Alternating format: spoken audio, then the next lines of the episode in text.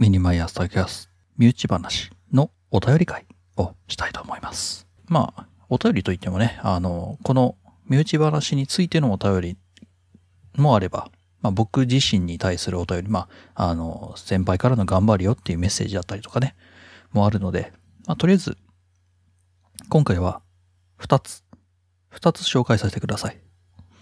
えーこの2つとも、えー一つ一つ本当に、えー結構大事な話というか、多分これは今後の、なんだろう、これ考えていく上でのキーになるような話だと思います。えーとですね、これタキャストのお便りフォーム、Google フォームですね、の方でテキストでいただいていたお便りです。えー、ね、ハンドルネーム、まあ、ハンドル、えーこれは空白さんでいいのかな？空白さんで、えーポッドキャストでご紹介してもいいという話でしたので、こちらご紹介させていただきます。はい、読んできます。はい、えー正直な話、僕はタコスさんと同じ大学出身ですが、えーまあ、うちの研究室の、えー人たちで、周りからサルベージしてもらって頑張って卒業する人はごく稀だと思います。まず、うちの研究室に入る人は、うちの研究室言ってますけど、まあ僕のいた研究室ですよ。はい。これすごいややこしいな。言い換えると、そうだな。えー A 研究室としましょう。うちの研究室を。それで読んでいきます。はい。A 研究室の先生、教授と仲がいい人、A 研究室の考え方に共感できる人と、成績が悪く仕方なく入る人の2極と考えています。例外がありますと。うん。前者は周りから、えー救助、サルベージされる必要はなく、えー一人でも卒業できるタイプだと思います。では、後者の方ですが仕方なく入るわけですから、あまりやる気もなく、餌はやれないが釣り方を教える A 研究室とは相性が最悪です。なぜうちの研究室、あまあ、A 研究室に上記の人しか入らないのかについては、A 研 A 研究室先生がやっていること、課題や手法の有用性がわからない。A 研究室先生のことがあまり好きではない。え普段の行動が異質なのでと。えーだからだと思いますと。えー正直なところ、えー僕も最近まで A 研究室先生が、え実施している課題や手法の有用性がわからなかったですと。まあ、社会人になり、今では A 研究室先生からいただいた課題や A 研究室で実施している手法はすごくいい行いで、大学生のうちに手法や日本などを試してみたかったと思っています。また、A 研究室先生の大学内での行動は、他の先生方と少し異なるので、えー、気候じみた、えー感じに受け取られますと。僕の周りの人たちは、A 研究室先生のことを少なくともそう思っていました。なので、研究室を選ぶのに不自由しない成績が上の人は最初から A 研究室を除外して違う研究室を選んでいたのではないでしょうか。あとこれは、えー僕の勝手な感想ですが、A 研究室は毎年卒業できる人が少ないという話をお伺いします。A 研究室の人たちはそれを良しとして、え研究室の特色、個性だと思っているのではないかと感じます。批判じみた文章になってしまいましたが、えー僕は A 研究室の先生は技術的な部分やストイックな姿勢はすごくかっこいいと思うし、参考にしたいと思っています。と、はい、こういうお便りでございました。えーかなりの長い文章、本当にありがとうございます。まあ、ぶっちゃけこの人当たりなんですよね。当たりっていうか、まあ、その通りの部分が多くてですね。まあ、まとめると、できるやつは勝手にやるし、できないやつは沈んでいくんだよねっていう。で、できないやつをサルベージ、えー救助救援、支えるっていうことをやらないので、うん。勝手に沈んでっちゃうんじゃじゃないのって。で、そもそもその沈んでっちゃうのって自業自得だよねっていうところがあるから、自業自得だよねっていう雰囲気なので、まあ、そういったことが通年繰り返されてるんじゃないかっていうお話だと思うんですよね。この書いてる内容というかお便りとしては。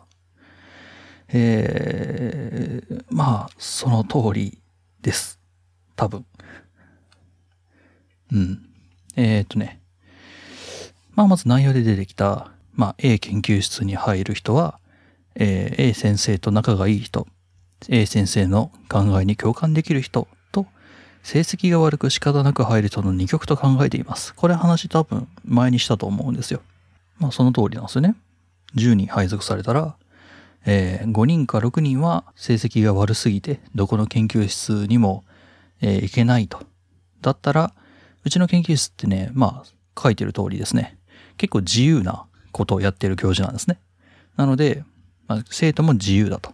なので、とやかくガタガタ言われることもないだろう考えて、うちの研究室に来る。もしくは、そもそも配属決定の、なんだ、応募しなかった。うん、しなかったんで、その、巡り巡ってうちに流れ着いた。っていうのが、毎年6人から、えー5人から6人。まあ大体7人か、ぐらい。まあ、パーセンテージに言うと70%前後、いるわけですよね。うん。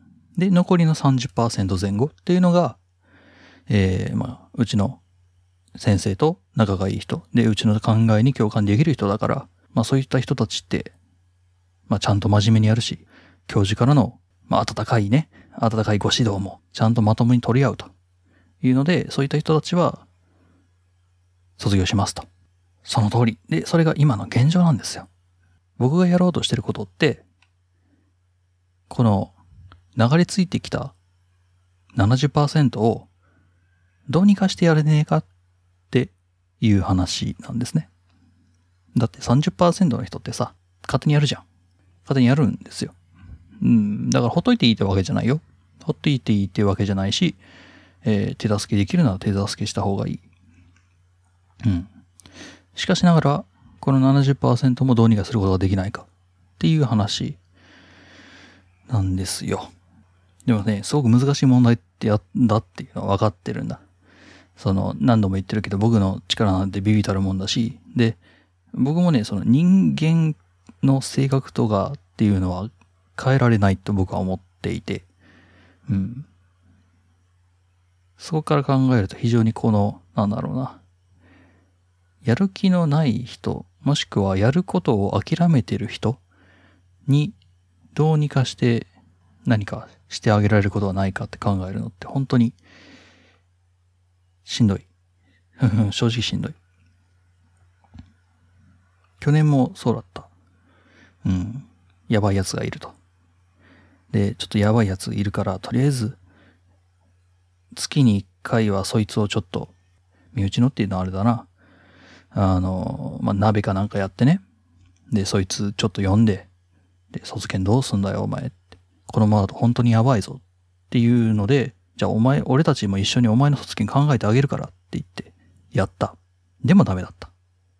どうしようもないんじゃないかって思ってる部分もある。あるし、正直なところ自業自得なんだからほっときゃいいんじゃねっていうのもわかる。わかるよ。うん。やる気ないやつに投資しても意味がないと。やる気があるやつに投資して、で、そいつらが伸びたらいいじゃないか。どっちも正論なんですよ。だからこそうちの教授は、えー、やばいぞとは言わない。ここまでにこうしておかないと、こういう空になるというデータがあるよということは指し示す。が、強制的に何かしらをやせたりすることはない。だからこそ、やる気のない人はどんどんどんどん沈んでいくし、自分からやるやつっていうのは、その、なんだ、中にも出てきたよね。餌はやらないが釣り方を教えるうちの研究室とは。で、そう、釣り方をバンバンバンバン覚えていくから、いろんなことができるようになる。って言ってさ、また差が開いていく。どうしてもなで、あと中に出てきたですね。えー、うちのやってる課題や手法の有用性がわかんねえと。わかんねえからやらねえ。これもね、なんだ、有用性については説明してるんですよね。いつも。説明してるはずなんですよ。聞いてるはずなんですよ。でも多分伝わってない。まあ、それもこれも全部ね、研究室に来ないのが原因だと思うんだよな。研究室に来たらさ、まあ少なくとも教授とエンカウントする、うん、率は上がると。ってなったら教授のその、なんだ、えーポリシーというか、っていうのが分かってくる。なぜこういうことをしてるのか。あの人無駄なことはやるか、やるな。無駄なことはやるんだけど、無駄だと見えても何かしら理屈があるんですよ。まあ、へりくつだったとしてもね。そこがわかるようになるためには、やっぱ研究室に行くしかないんですよ。まあ、うちの研究室、まあ、うちのね、教授のことがあまり好きではない。うん。それはしょうがない。それはしょうがない。好き嫌いってその本人のあれだし。ただ、えー、嫌う理由として一番に挙げられるのって、話が通用しないっていうところなんですね。うちの教授と。話が合わない。うん。これは、えー、ぶっちゃけた話、教授も狙ってやってるところがある。と思ってる。まあ簡単に言うと、ふるいをかけてるところはあると思うよ。うん。教授も暇じゃない。まあ暇か、あの人。いや、暇かもしれんな。でもまあやはり、えっ、とね、これはあくまでヨタ話として聞いてほしいんだけど、大学教授ってさ、見る人間が少なかったら少ないほどいいんだよね。これどういうことかっていうと、研究室生がいますと。10人います。10人の面倒を見ますってなったのと、研究室10人います。